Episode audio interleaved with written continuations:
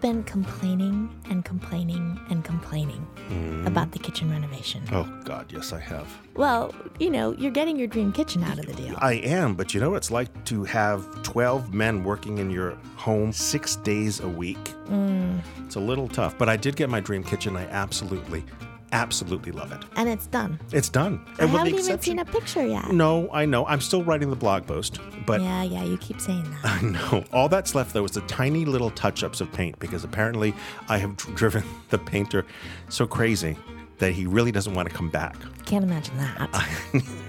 And so there's these little touch ups that he has to do. So I have them all marked with post it notes I'm all sure over the kitchen. you do. But it really is a beautiful kitchen. well, I can't wait to see it. Can you tease me a little? Tell me about Sure, it. Sure. Going to be a kitchen tease? Of course I can. Um, we the island got bigger. The island is about a seven, maybe eight foot island. That's bigger than my entire kitchen. and it's deeper than it was. And there's a range top. All the appliances are from KitchenAid. They very graciously gave them to me. Love that. And yeah, and it's a 36 inch hunka hunka masculine range top. And there's the simmer function on these really too big 20,000 BTU burners Good lord. that you put all the way down to low and you can put your hand over it and I don't have to pull it away. It's that low, yet it melts things beautifully. Mm. Yeah, I'm kind of sorry I asked. Do you have um, kitchen jealousy, kitchen envy? I have kitchen envy.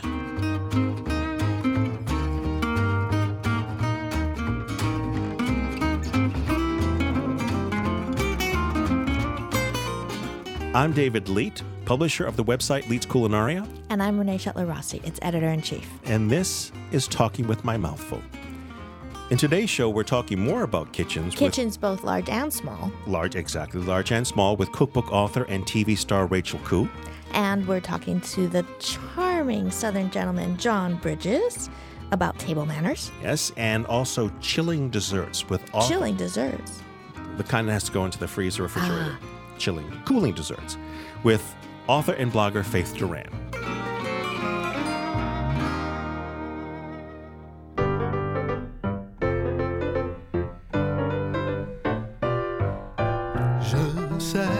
Que la vie est belle le jour, à la nuit fidèle mon cœur a quelques soucis, parfois quelques peines aussi. Le ciel. David, you're a little extra smiley today.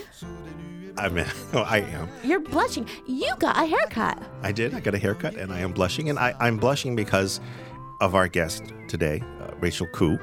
Um, I have a wee bit of a crush on Rachel. I knew it. Yeah, I do. And I first came across Rachel actually on my 50th birthday. We were going from Barcelona to Paris, mm-hmm. and they were playing her show on the airplane, My Little Paris Kitchen. And they had several episodes, and I was watching them over and over again. Over and over and over. And I just became smitten. I'm an Anglophile, I'm a Francophile. She's from Britain, and she lives in Paris. Uh, what more could you want? Well, and you're not the only one to have a crush on Rachel. I mean, everyone I know is gaga over Rachel Khoo. I, um, I, I can understand why. Although I've never seen you gaga. It's kind of sweet. It's- yeah, that's it's a little rare for me. Anyways, Rachel, thank you so much for joining us. Thanks for having me. Our pleasure. Clearly, it's David's pleasure. Absolutely. I can't stop smiling. I'm sorry. So, Rachel, tell us what's a nice British girl like you doing in a place like Paris?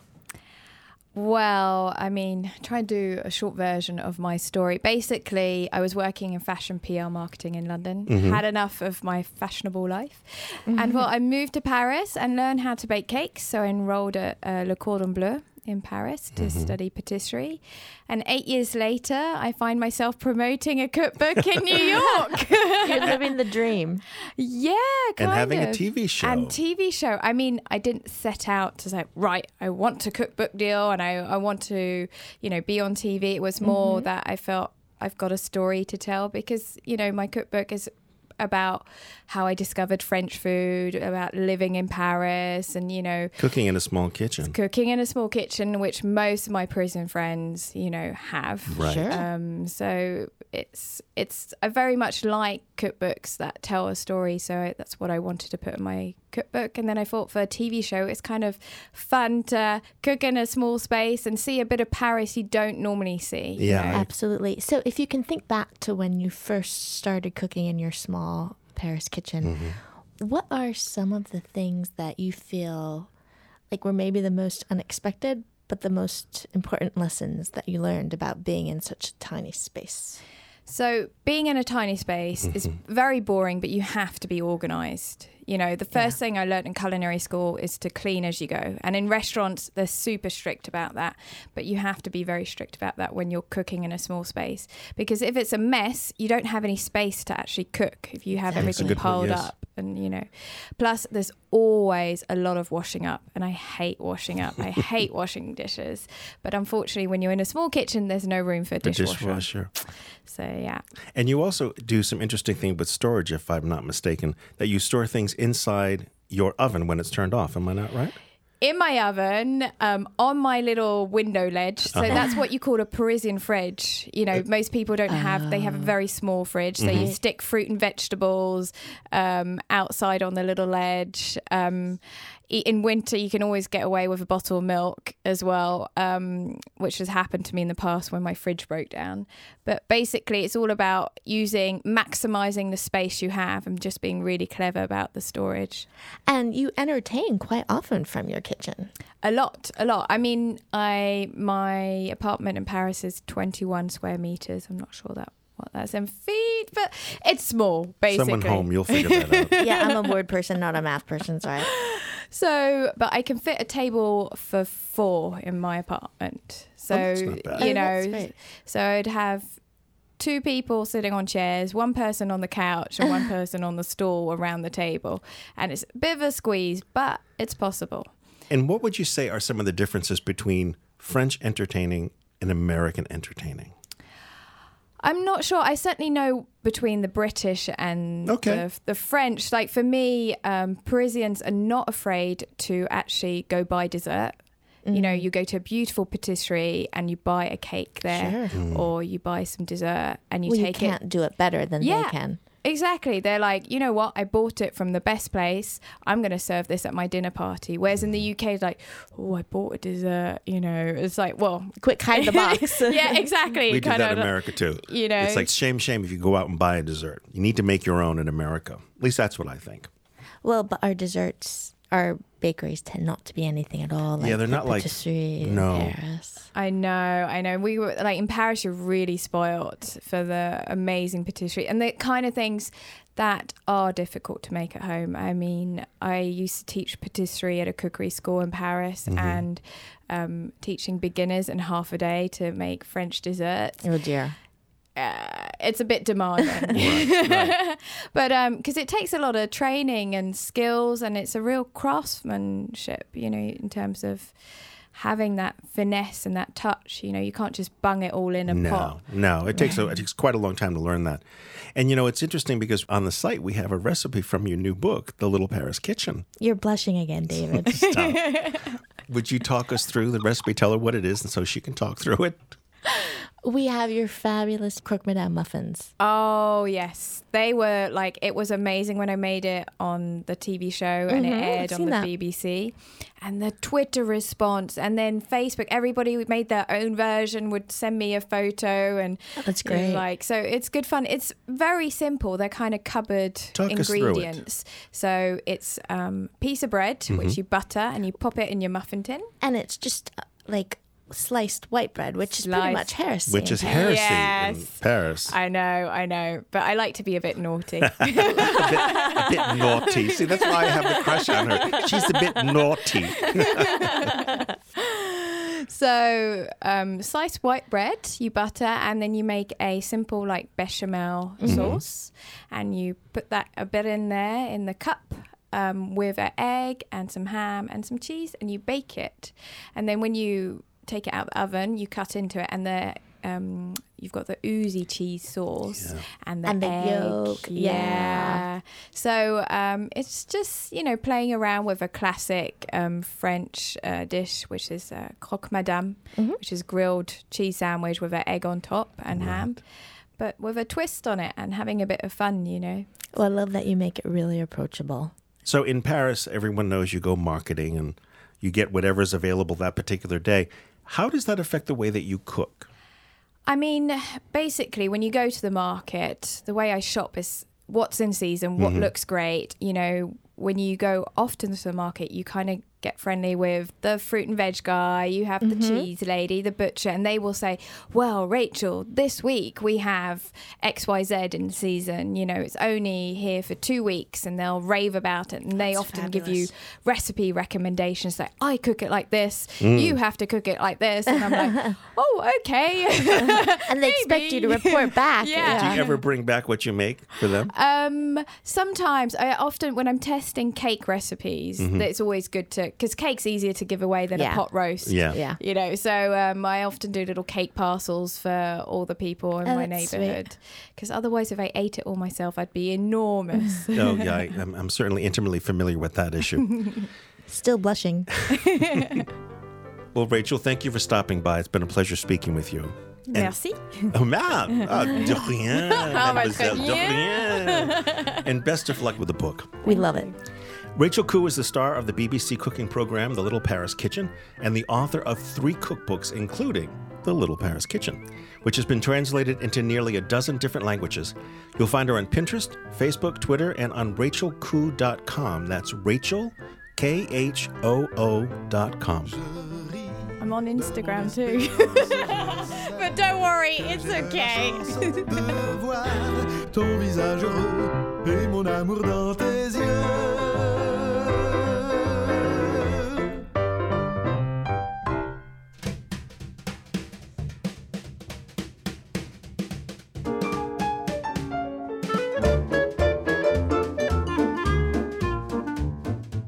Renee, tell me, did Mama Schettler teach you good manners at the table?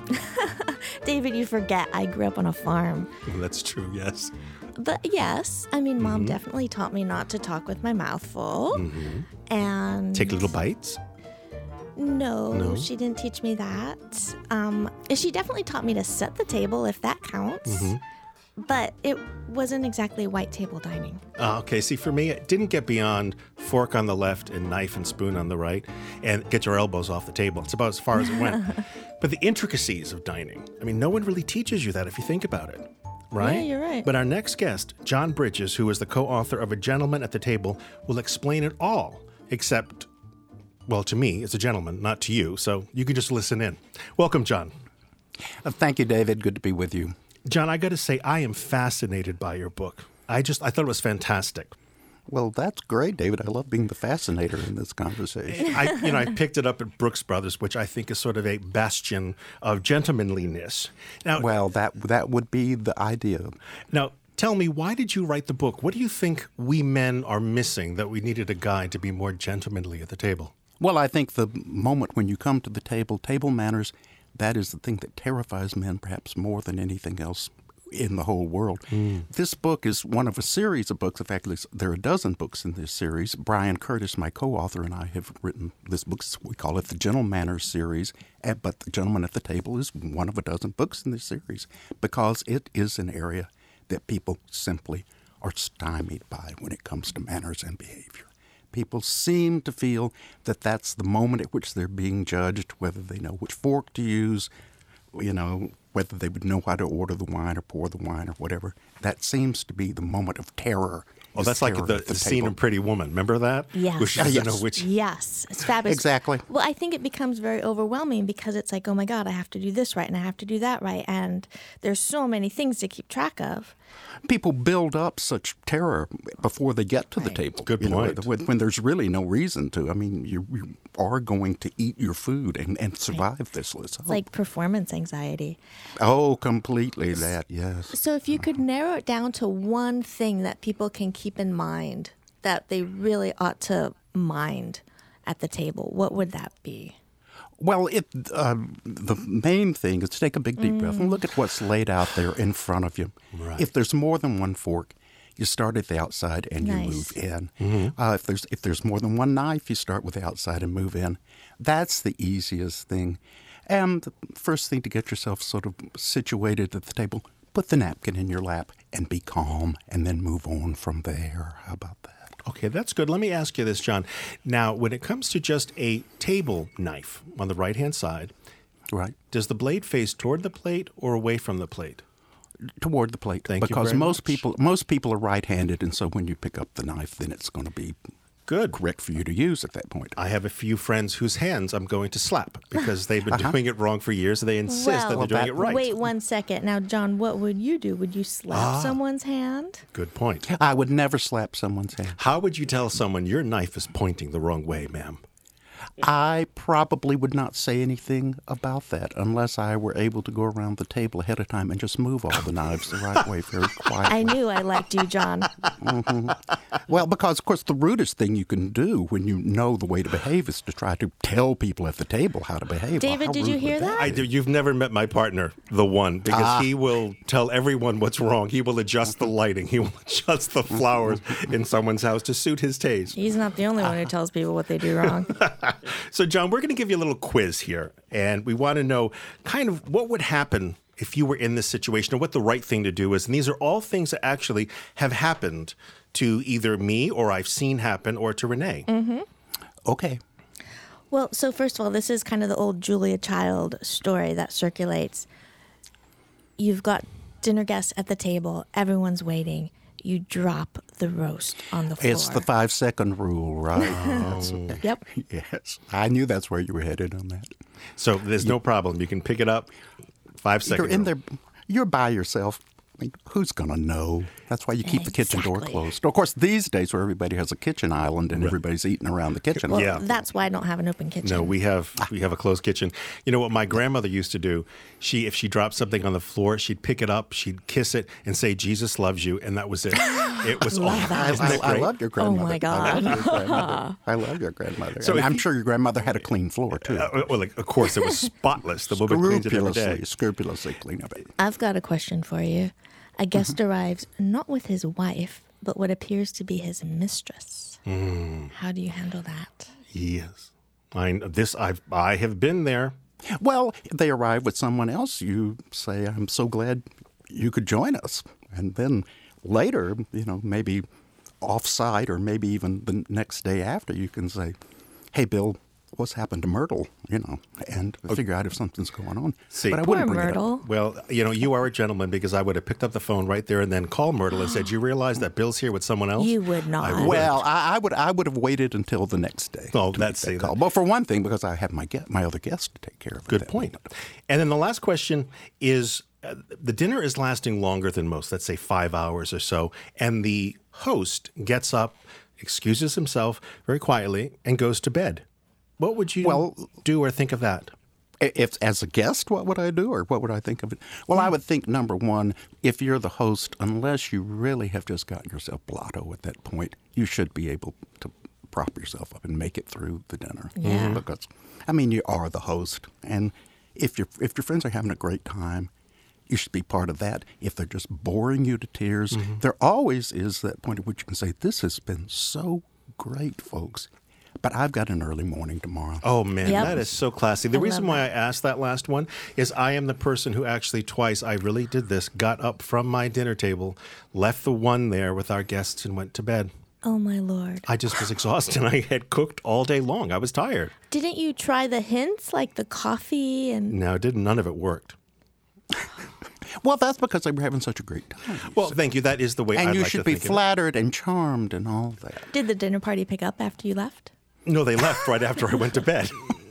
so Well, which, which was what you meant anyhow. that's exactly it. Well, John, it's been a pleasure speaking with you. Thank you for schooling us a bit in how to handle ourselves at the table and also as a host and guest. And we hope to talk to you soon. Thank you so much, John. It's a pleasure for me. Thank you. John Bridges is the consummate Southern gentleman and is the co author of A Gentleman at the Table and 11 other books on manners. You can find John at johnbridges.com, and his books are found online at amazon.com.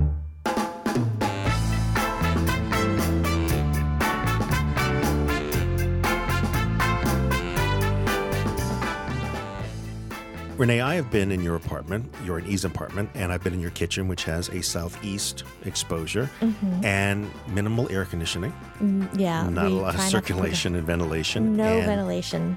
It is hot as hell in there. Damn hot. Now, how do you cook in that? Do you have some superpowers?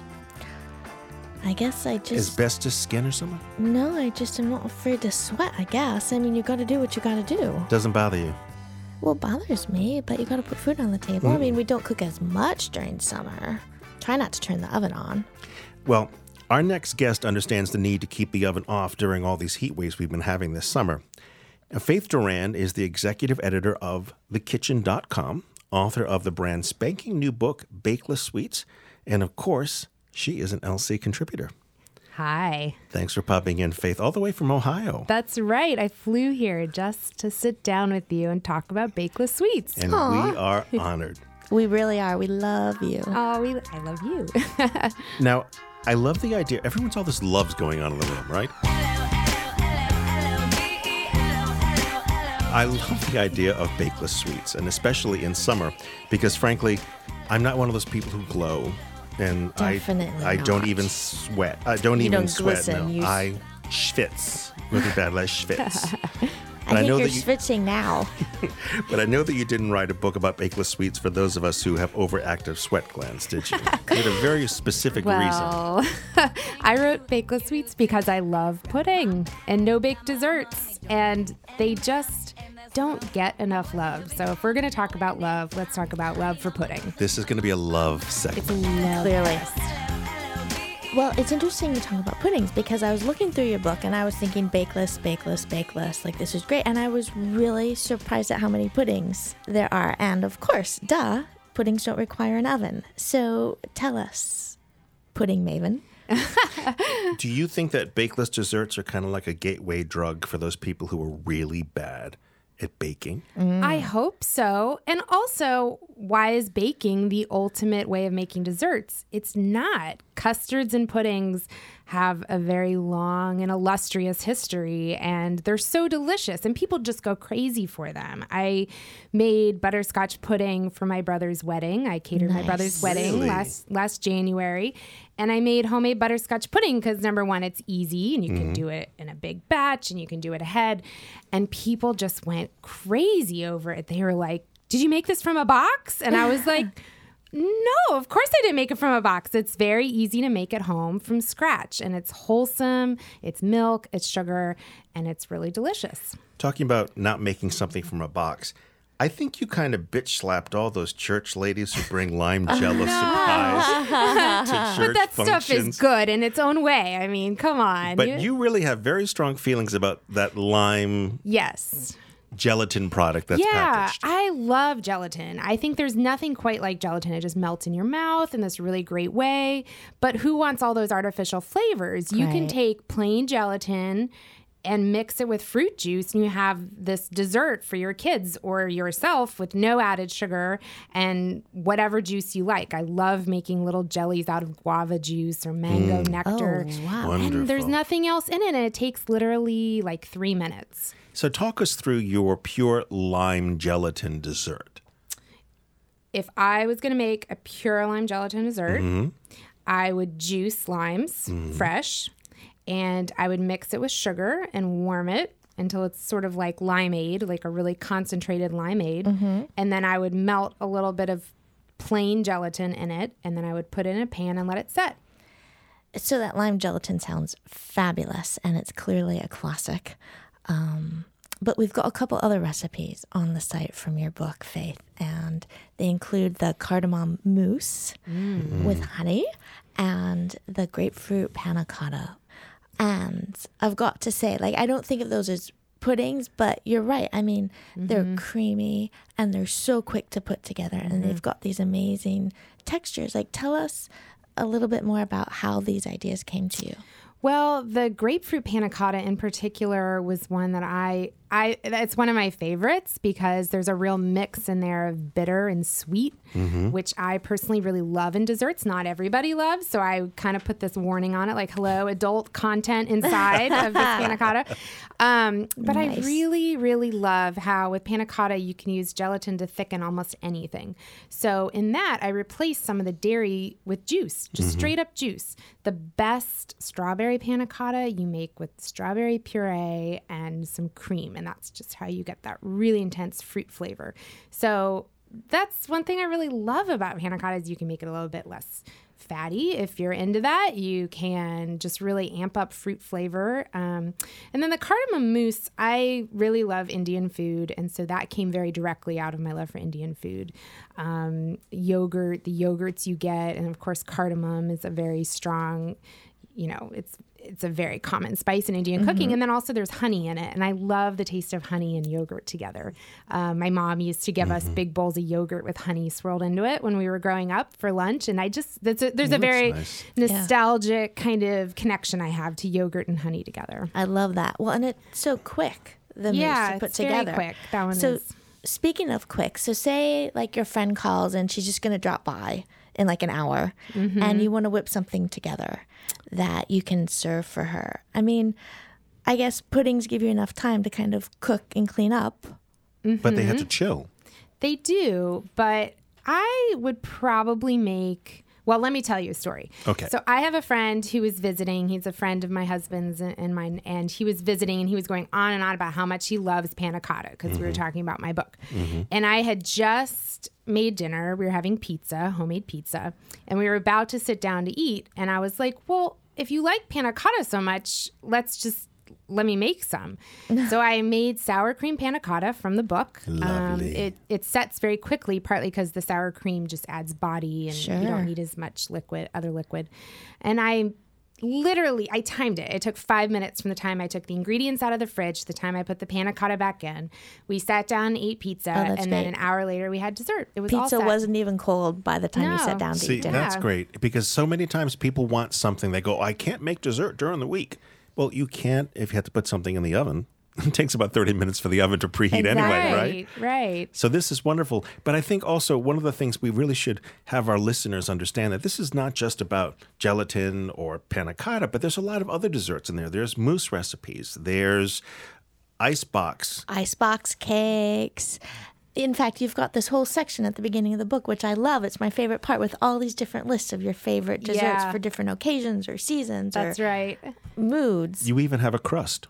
I do. I have several crusts. No bake crust. Yes, that's right. I have a Scotch marshmallow pie mm-hmm. with a cornflake wow. crust. That that's one of my wonderful. favorites. Yes, yeah. it does. It has a hefty dose of scotch, so I, I really recommend well, it. No complaints here. Drinker. All the more better.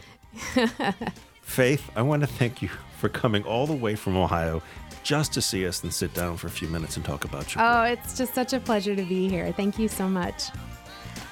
Faith Durand is the author of the very cool cookbook Bakeless Sweets. She's also executive editor of thekitchn.com. That's the kitchen, K I T C H N. No E.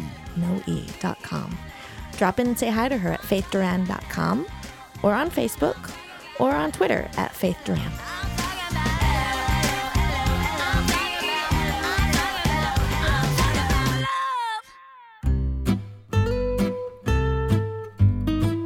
Renee, it's that time again.